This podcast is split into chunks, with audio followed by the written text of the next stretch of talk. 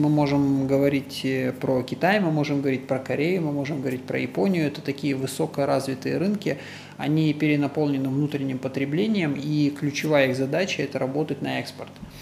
В сегодняшней картине мира, если мы возьмем вот мир на, как, вот, как глобус, да, то есть, и посмотрим на него вот со всех сторон, то мы поймем, что те ключевые рынки, которые сегодня существуют в мире, там Америка, Канада, Европа, там Австралия, та же самая, это достаточно развитые рынки, то есть там уже присутствие корейских, японских и китайских брендов, оно уже, ну, на определенном высоком уровне.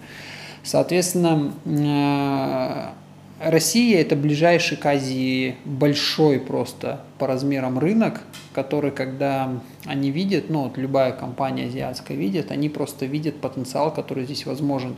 Более того, я недавно, когда общался со своими японскими коллегами, они сказали то, что по их аналитике, почему сейчас японские компании заинтересованы в российском рынке.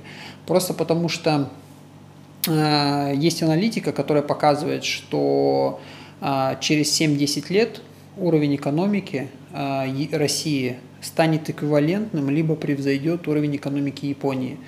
То есть, учитывая сегодняшнюю экономическую ситуацию в стране, когда, э, скажем так, не, не наилучшую экономическую ситуацию в стране, когда многие игроки выходят с рынка, какие-то ниши освобождаются, какие-то ниши теряют конкуренцию, сейчас самое удобное время входить в рынок.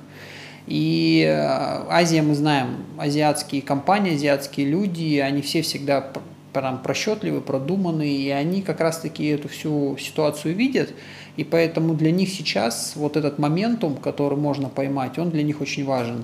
Это является причиной того, почему многие азиатские компании сейчас заинтересованы в российском рынке. Они могут зайти в рынок, они могут занять нишу, и через, через некоторое время, когда произойдет вот этот рост, там семь-десять лет в перспективе, они вырастут вместе со страной. То есть есть такая даже поговорка «заходи в растущий рынок, и ты вырастешь вместе с ним».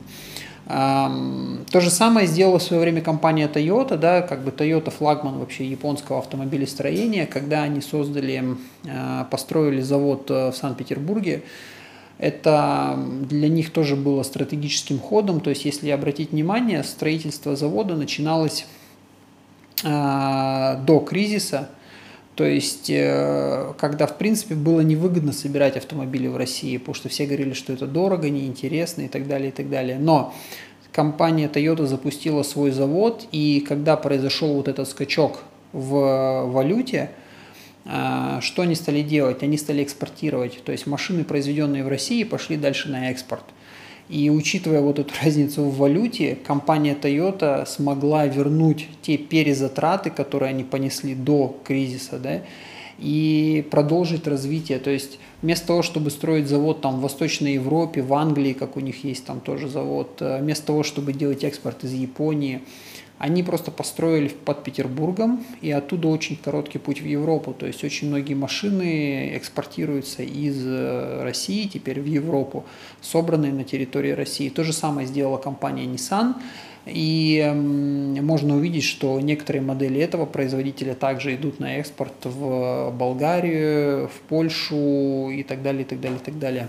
Вот, соответственно, именно вот это освобождающиеся ниши, но очевидная перспектива роста экономики на ближайшие там, десять и, мож, и более лет, а, и невозможность расти дальше внутри своего рынка и делает а, вот этих и стимулирует азиатские компании входить в российский рынок, искать здесь партнеров, инвестировать и планировать свое развитие на дальнейшее время.